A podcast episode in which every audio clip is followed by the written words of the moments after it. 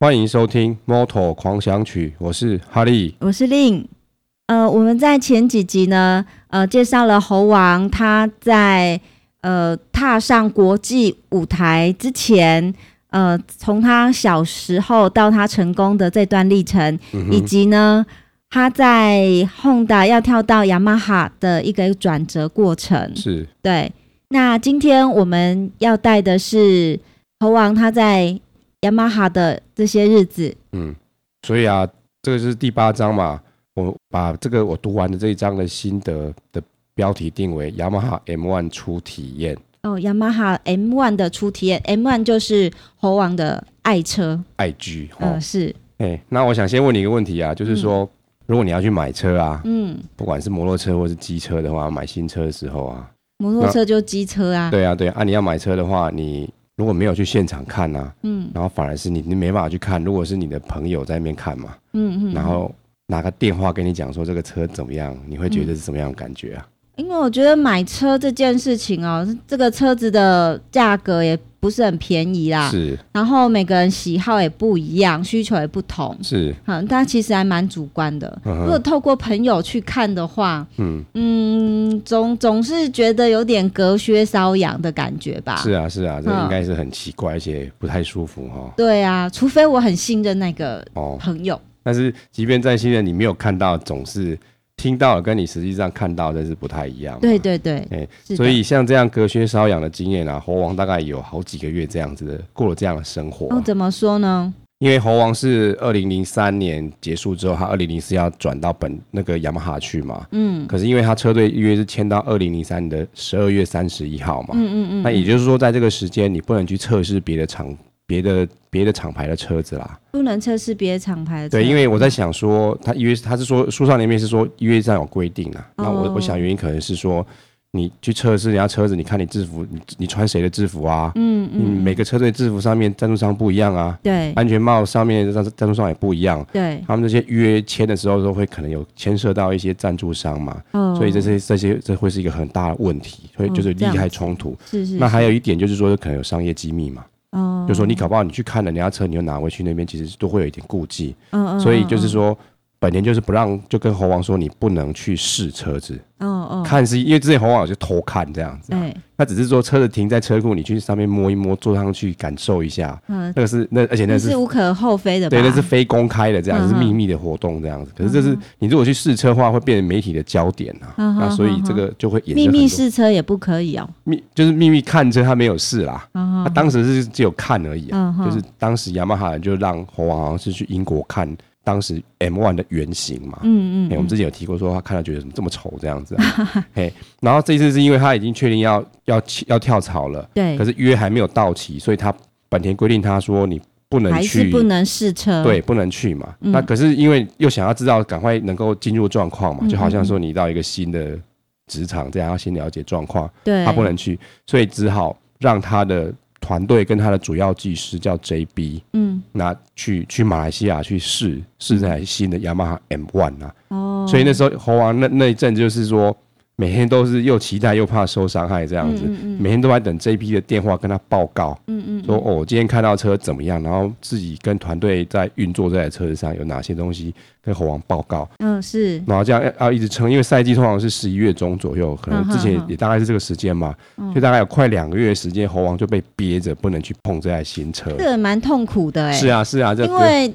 我们还算是普通人呐、啊，那猴王就是这样子专专业的这个赛车手，哦，透过这样子的回报，恐怕不只是隔靴搔痒，那隔不知道隔多少层的靴。其实我可以体会啦，嗯，就说你可能想要去买个什么东西，嗯，然后你今天买不到，比如说店关门了，你要明天才能买得到，对啊，当下那个。当下好着急哦，对对，其实猴王就是这样，可是他这样被憋了一个多月，哦，也也为难他了。对，所以他一开始就在讲他这个憋得很很很辛苦这样的一个心情啊。是，哎，然后其实他不，我们刚刚不是说他请这个 JB 去马来西亚试他在 M1 的新车啊？对。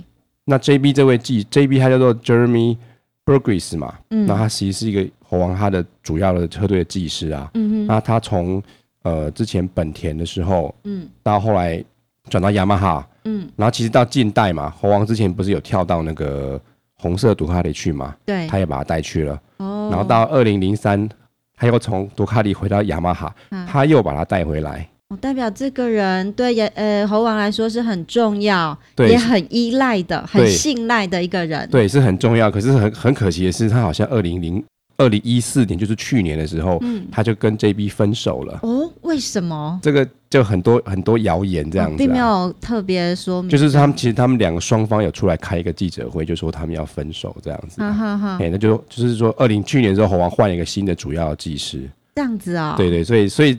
这本书是二零零五的书嘛，哦、所以你看到这旧的书跟现在状况其实有很，就是也让我了解很多，嗯，嗯，然后就是就是有很很多不一样的地方。天下没有不散的宴席啊！哎，对对对对，对。那不过这边这个 JB 对他影响很大啦。嗯、他说他认为这个 JB 他是一个很正面思考的人啊。对。比如猴王有时候如果战绩不是很好的时候，嗯、他总是会鼓励他，跟他说，嗯、虽然我们这场踢的不好，可是因为怎样怎样怎样，所以我们要拿总冠军还是有可能的这样子。所以经常会给猴王。很正面思考的鼓励，对，嘿，然后另外一部分是说，JB 对于他拿到拿到总冠军，其实来说也是很重要的啦。嗯，啊，譬如说他们这一次从本田转到雅马哈，嗯，就汲取了上一次的教训了。嗯嗯嗯，他上一次教训是说，其实也不算是教训，就是就是说，他上一次是从两百五升上五百五百的时候嘛，那他第一年的时候就是觉得说我是。新手，新手嘛，菜鸟，所以觉得说你没有设定太高的目标这样子。可是后来他们这一年过了之后，所以那年猴王那一年是五百 cc 的第二名哎，嗯，所以第二，那所以他他他意思是说，他如果当时一进五百 cc 的时候，他就把他的目标设定成第一名的话，嗯嗯，那其实他们在这样的目标的导向之下，或许他们就可以拿到第一名。而且照那年的战绩来看，其实他拿到第一名也是有这样的机会的。是，所以他们认为他们当时犯了一个很很大的错这样子。所以这次他们从本田跳到雅马哈的时候，他觉得说，我们要汲取这个教训，我们不要再犯相同的错，这样子啊。嗯嗯、我这个错对一般人听起来也是蛮蛮蛮奇怪的哈，嗯、就是说他们那个有一个这么高的目标，是一般人不会这样想的。所以他们这一次就认为说，我来了雅马哈以后啊，对，我就是要拿总冠军。嗯，虽然他还不知道他们因为这个新车长什么样子，对，那跑起来怎么样子，不知道今年的哪一场开始才会骑在雅马雅马哈的新车赢赢得比赛嘛。可是他们一开始就很清楚的告诉他们自己说，我们今年要拿到总冠军，在雅马哈拿到总冠军这样子。所以 JB 对他必胜的那种决心。对，其实就是 JB 有，就是就是跟他有这样的鼓励他，就是说我们要、嗯、要一起努力达到这样的目标。嗯嗯嗯。哎，等到二零零四以后，猴王就可以就是真的去测试这台车子了嘛。嗯。然后。猴王他看到这台车子的时候，他的就是他除了他上次我们讲他看的是原型车的时候，他说很丑这样子，可是他这次看到的是他以后已经非常接近他未来要骑的车子嘛，嗯、所以就好看很多了嘛。嗯、然后他骑一骑，他有试骑了一试骑了一下子嘛，然后他，亲吻他吗？哎、欸，其实猴王有时候会啊、有时候你去看他的这个。现在的一些历史的影片啊，嗯，有时候猴王他真的会类似这样去亲他那台车子啊，对啊，然后会蹲在那边跟他讲话，嘿，然后其实呃，很后面的章节会提到猴王其实他是一个很迷信的人，哦，他经常会有一些奇怪的仪式，哦，尤其是对这个车子，或是说他车队里面的东西的摆设，会有一些很奇怪的习惯，他也下几章猴王会专门在讲他这样的介绍他的想法，对对对，所以他骑的是刚试完之后，他对他在 M1 的新车的感觉。他用很用用很特别的方法来叙述啊，嗯，然后这是一段英文，我想办法翻成中文啊，嗯嗯，他说啊，骑上这个新车啊，就好像说你跟一个新交的女朋友一起吃冰淇淋的感觉，嗯哼，然后他感觉是很棒的这样子啊，嗯哼，怎么个棒法嘞？这个棒法是比跟你以前旧的女朋友做爱感觉还要更棒这样子，就是他这个他们的叙叙述真的很特别哈，哦，是啊，就是很夸大的叙述啦，然后。某方面也想可以看得出来说，猴王可能也是蛮喜有点喜新厌旧这样的感觉。哦，好，不过这是题外话。是。那他持完之后，就是觉得哎、欸、还不错嘛。可是他发现呢、啊，就是说在。主要的引擎的部分，马力的部分啊，嗯，雅马哈这一部分跟以前的本田是不如它的，说以马力的输出是不不如它的，啊，这也是 Honda 它很骄傲的地方啊。对，所以这个很有趣啊，这个是二零零五的书哈，对。然后其实这个这样的现象，现在二零一五还是存在的啊。对，就是然后它另外一方面是说，其实虽然它的引擎马力输出没有像本田那么好，嗯，可是 M1 这台车子啊，它在过弯的时候控制的能力。相对来说会比本田的车来的好，这样子哦，各有优点啊。对对对，但是所以现在二零一五的时候还是有类似的状况啊。嗯哼，就是你有时候看今年或者是去年的比赛，你发现那个经过直线的时候，当比如说像马可斯或者是猴王他们在直线的时候啊，嗯嗯，或是罗恩佐跟马可的时候，嗯，直线的时候通常都是橘色的会很快的就超过蓝色的车子。哦哦，这个这个原来是。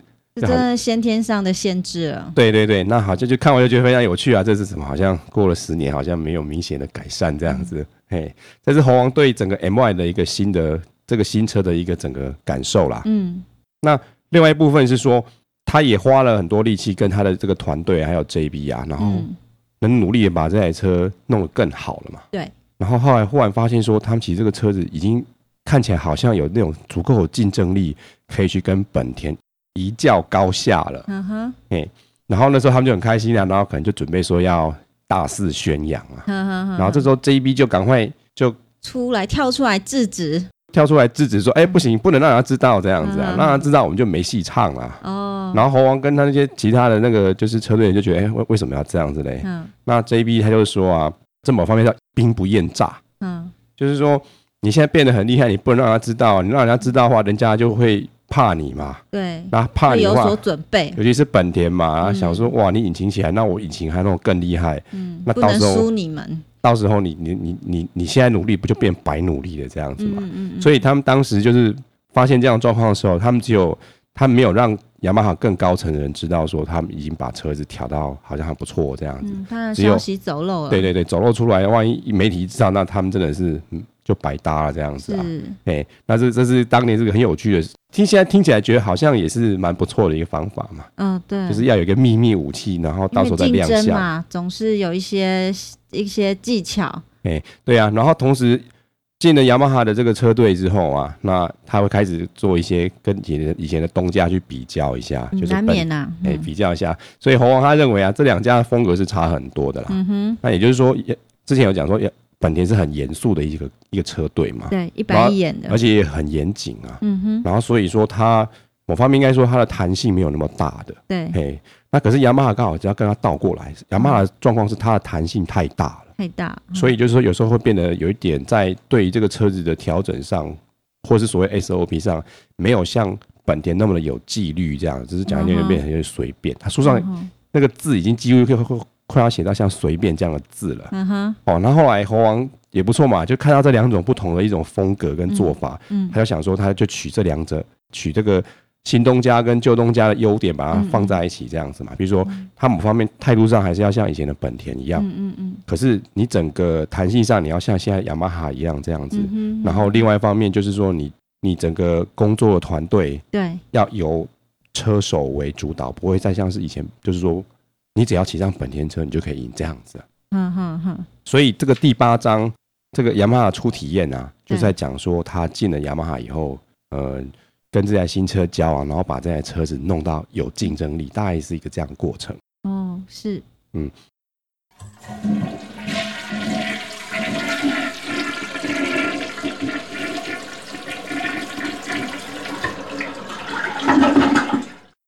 好，那第九章嘞？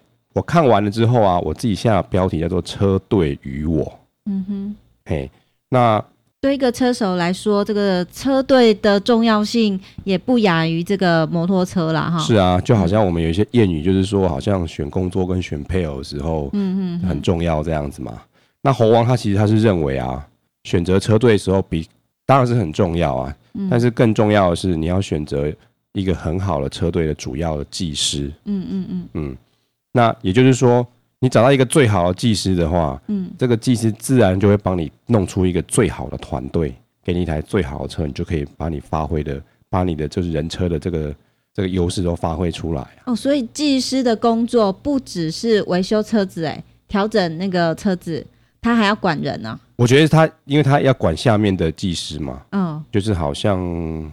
也是有点像教练这样子啊，可是又不像是真的教练啊，因为《猴王书》里面也有写说，嗯，他等等等一下我们讲，就是说有一位教练有时候会跟他讲说你该怎么骑车啊，那猴王就不是很开心，他想说是我骑还是你骑这样，不，还没有这样跟他讲啊，他意思说就是我还要还需要你教我嘛这样子，嘿嘿，所以说技师的这个定位。就是偏向在车子这个车子的技术。对对对，嘿。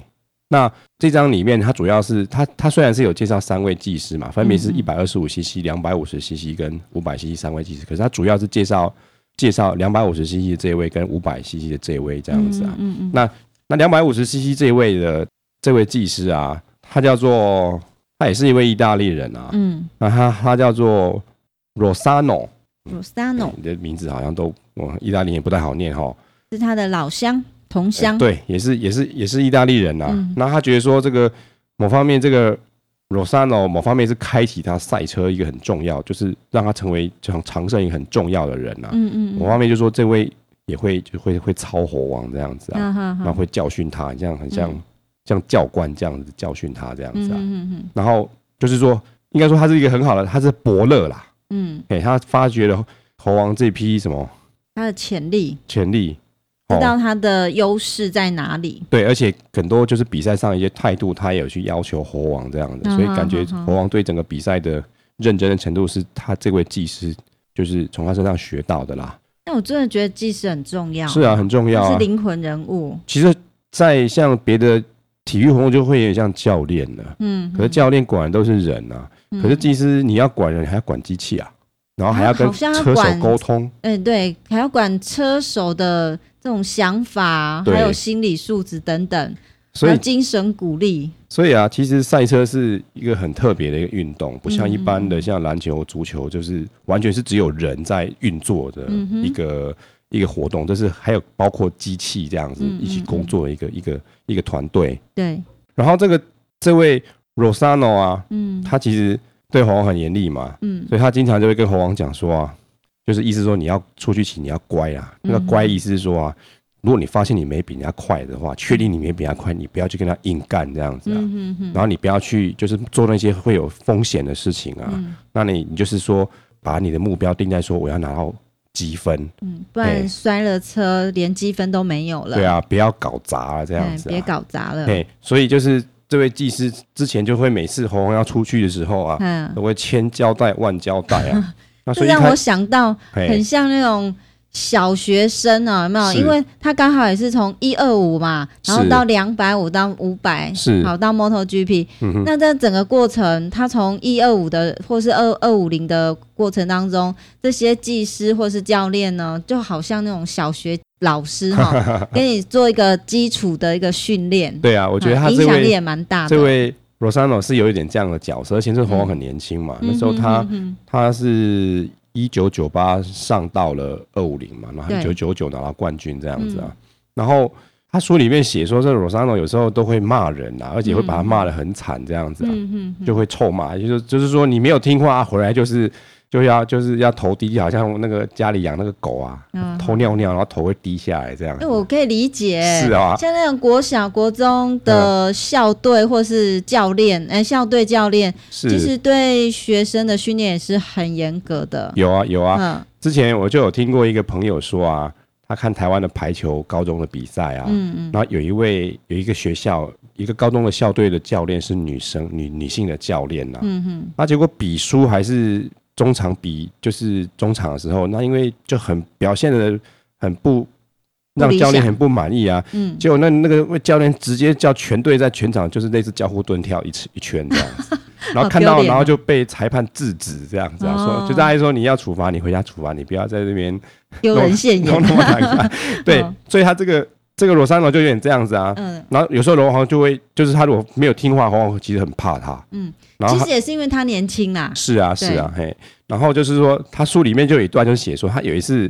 也是没有听话，然后犯错，然后摔车嘛，嗯嗯，回来之后他就噼里啪啦骂了一堆意大利文，那肯定就是脏话中的脏话，嗯，然后那个书里面他特意把它框起来，还是继续写意大利文啊，嗯，然后猴王在书上就写说。这这些，因为这本就是这本书啊，可能会有小朋友看这本书啊，嗯、所以那个是意大利文的原意不太适合翻译成英文，嗯、然后让人小朋友看得懂这样子。嗯、其实我应该去查一下到底是什么意思。应该很难听的话就对了。对，所以所以其实就是这位很重要，其实让就是猴王对于比赛当中会有很多更比较有认真的态度来看比赛，这样、嗯、对他来说是很很很重要的，一个教练。对对对，然后后来因为呃。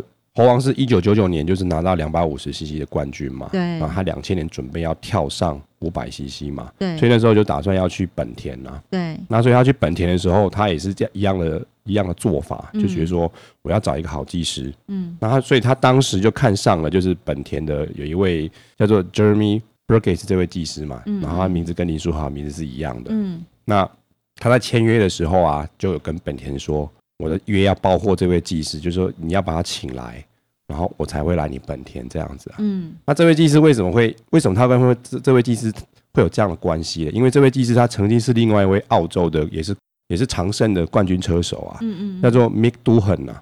那他也是赢得在本田的车队里面拿了很多次总冠军啊。嗯，那就感觉会有点像现在的 Mark Marquez 这样。嗯，其实也是很拼很猛，然后也是很常摔车。可是他最后一次摔得很重就。可能就中断他的这个职业比赛的生涯嘛，嗯，啊，所以那时候 JB 是他的主要技师，所以 JB 就可能有一段空窗期，嗯，然后可能是要退休，而且年纪这样子啊，我记得好像是快就是有一点点年纪这样子啊，然后就有点想要退休或者怎么样，或是还没有规划一个另外一个人自己的人生的规划这样子嘛，啊，所以猴王就觉得机不可失啊，所以就跟本田说我要他，然后我才来你本田这样子。那刚刚哈利有提到说，二零一四年啊，他跟 JB 分手。是。那我在想，这个可能是因为他真的年纪大要退休吧？可是我也不是很清楚啊，因为你这样估算他的年纪差不多哎、欸。我觉得这样算一算，因为又过了十年嘛。对啊。现在看那个 JB 真的是有六十岁以上了。对啊。所以。所以他可能是真的是要退休。但是你还记不记得我们上一上一章好像讲说猴王会跟他打架嘛？哈。打架。最后上记者会前都会被摸头这样子嘛，嗯、总是会有一个官方说法，就是我们没打架这样子啊。嗯、所以他我记得那时候他跟 JB 分手，其实也就是很平静的，就是说我们分开，因为我各有什么什么生涯规划之类的这样子嘛。嗯、然后因为可能谣言很多，所以他们两个一起开记者会来，嗯，类似这样辟谣这样子啊。嗯哼。那所以当时他猴王要来本田的时候，他就是也而且猴王也觉得说，哦，本田找他也是一种。一种荣耀这样子啊，哦，被本田看上，要本田要签我这样子啊。那因为本田是最大的车队啊，嗯，哎，然后加上就是说，呃，JB 刚好遇到一个空窗期了，对啊，对啊，所以就是就是有这样的机会，他就跟他碰面。所以在一九九九年的时候，他在澳洲站的时候啊，那他那时候还在二五零嘛，可是他那年战绩可能可能搞不好已经提前封王了，就是就是他轻松得冠这样子啊，所以他在他在那个。澳洲的时候，他就有机会跟这个 JB 见面，嗯，然后同时也可以见到了这个本田的他这台五百 cc 的 NSR 五百这台车子，嗯，好，那其实呢，猴王这个人其实很可爱啦，嗯，就是说他都很多很奇怪的一些幻想这样子啊，嗯哼，这张就讲了一些他的幻想，嗯，然后譬如说他就幻想说，他如果去本田的本田的，就是他从。两千年去本田嘛，嗯，本田可能会就是很盛大的就是欢迎他这样子啊，就就就就欢就很很很高的期待这样子，啊，然后结果应该是大失所望，对对对，然后还会觉得哈利的这个口气听起来。是啊是啊，然后他这边写很多，知道，然后他也会想说哇，他他想说好歹我也是我也是二五零的冠军嘛，那 JB 应该也觉得我蛮蛮不错的嘛，然后 JB 要跟他见面，总是说至少要穿的体面一点啊，就他这些幻想就是他。完全破灭，就是就是要去本田试车的时候就从就幻灭这样子。还有说，他说记得他试车的当天，第一个没什么盛大的欢迎仪式嘛，然后第二个，然后他说那个 JB 就穿的就随便就是随随便乱穿就来这样子啊，没有好像说我们要去什么西装笔挺，哎，没有没有像这样子嘛。嗯，然后另外说，另外也没有很多本田本田的。就是这些技师们啊，也没有说，就是想要一堆像军队这么多人来来弄这台车，就是来来象征性来几个人把这支车运送到那个车库去这样子。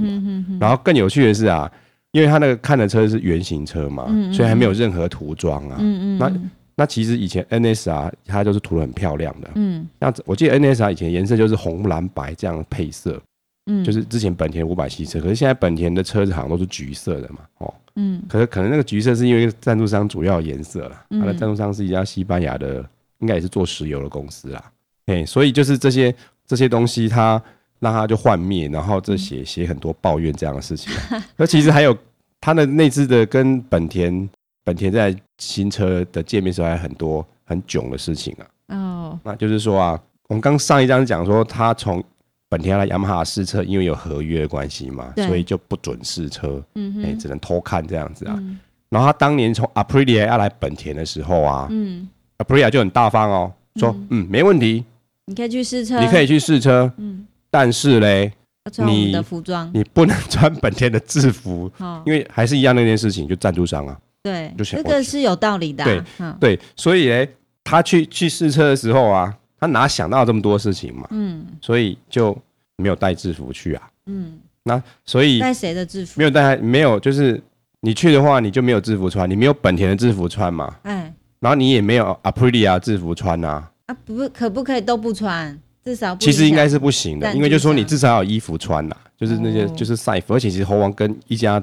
英文字母 D 这个公司的这个制服商是他猴王是他的代言人这样子嘛，嗯所以就是因为这些关系，就是变他没衣服穿呐、嗯所以这很囧，你知道吗？嗯所以他只好打电话回去意大利说，哎、那个就打电话给死党说，哎、某某某啊，嗯。我那个我家的衣服你帮我带来这样子所以那个那个死党还专程去他家拿，还坐飞机把他的这个制服拿来，然后这是一定要的啊这，多久，而且叫他两天之内就要给我来。哦是哦，我想说，哦，这个这个这个还真有趣哈。怎么不快递就好啦？对对，说的也是。哎还是那时候没有快递吗？哦哦没有，其实是这样，因为当时更囧的是啊，嗯他不但连制服都没有，他连安全帽都没有。那安全帽也是一样的问题啊，你不能乱戴。嗯嗯嗯，你就是说，你就是要戴合适的、合适的赞助商贴纸的的嗯的安全帽这样子嘛。嗯结果呢，要好死不死啊，他安全帽啊，在机场被偷了。哦，好像之前常常听到人家说，你去意大利啊，很多什么小偷啊，还会抢东西。我想说，哦，猴王自己是意大利人，然后怎么这么不小心，在自己国家的米兰机场被偷了？安全帽被偷哦，我想被偷也是很应该的啊，大家知道那应该是会识货嘛，哦真的哈，应该是个识货的小偷把安全帽给偷走了这样。是，所以很囧啊，没没衣服，衣服好不容易从从家里找人家亲自带来，然后他安全，又少了安全帽，然后安全帽想说，哦，他要戴本田的安全帽，可是他又没有本田安全帽啊，嗯。然后他就就想说，他好像以前曾经啊，有跟人家交换过安全帽过这样子啊，嗯所以就想快找到想到那个那个那个车手啊，赶快打电话给他说，哎、安全帽借我，或者安全帽还我，我要现在要来试车这样子，所以弄了很久，终于把全身的衣服跟那个装备弄好了，然后才有办法去试这样子啊。然后后来好像衣服还是，我记得好像衣服还是穿别的衣服嘛。哎，然后虽然衣服有来，可是好像还是还是赞助商的问题嘛。他好像连衣服也都是都是去借来的然后借的时候更囧啊，因为那借的时候那个衣服上面有人家的车牌号码嘛，哦，所以还要拿贴纸把它贴起来，你知道吗？就整个就看起来很奇怪这样子嗯啊。安全帽也不是自己的，衣服也不是自己的，然后都是借来的，然后还涂涂改改的，实在是这个。在还没有成为大明星之前，可能都是这个样子。哎，不是，啊，是他那时候已经算是大明星了啦。经算是大明星了。对，只是说因为就是很多都要照规矩啊，当你遇见这些规矩的时候，你就要照规矩，你就只好没办法就照办这样子啊。是是是，所以他这一次，他这一张在讲他之前跟他的就是本田这个车子的见面的事情，就觉得说哇，真的是很是整一整个就很逊这样子一啊，开始就没有好的兆头哈。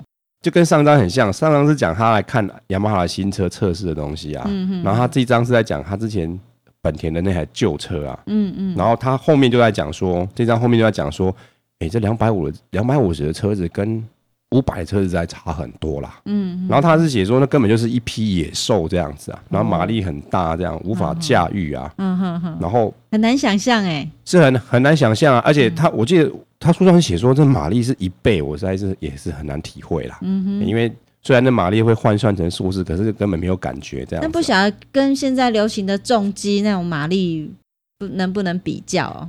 呃，其实好像可能应该就是说，你不同 CC 的引擎都会有一个类似像是上限这样子啊，嗯物理的上限这样子。嗯那你可能 CC 数大的话，它的输出的马力会会比较大一点啊。嗯，不过呢，因为猴王骑这还是二行程的啊、嗯那二行程跟因为环保的关系嘛，就是现在都没有二行程的引擎了，都是四行程嘛。嗯那二行程引擎在它的物理结构上来说，它的热效能是比四行程来的好的，哦，所以讲成听得懂的话，就说它就是比较比较有力啦。嗯，哎、然所以是一批野兽。对，是一批野兽啊。然后其实他当时也在这本书的这章也在讲说，他以前还没有骑上五百的时候啊，嗯他在电视看人家骑五百，就觉得人家怎么骑车都怪怪的这样子啊。姿势怪怪的哦、对，姿势怪怪。然后这些部分我可能就没办法，就是我我就无法体会啊，就可能说，你要为什么出弯的时候好像感觉那就滑出去了这样子啊？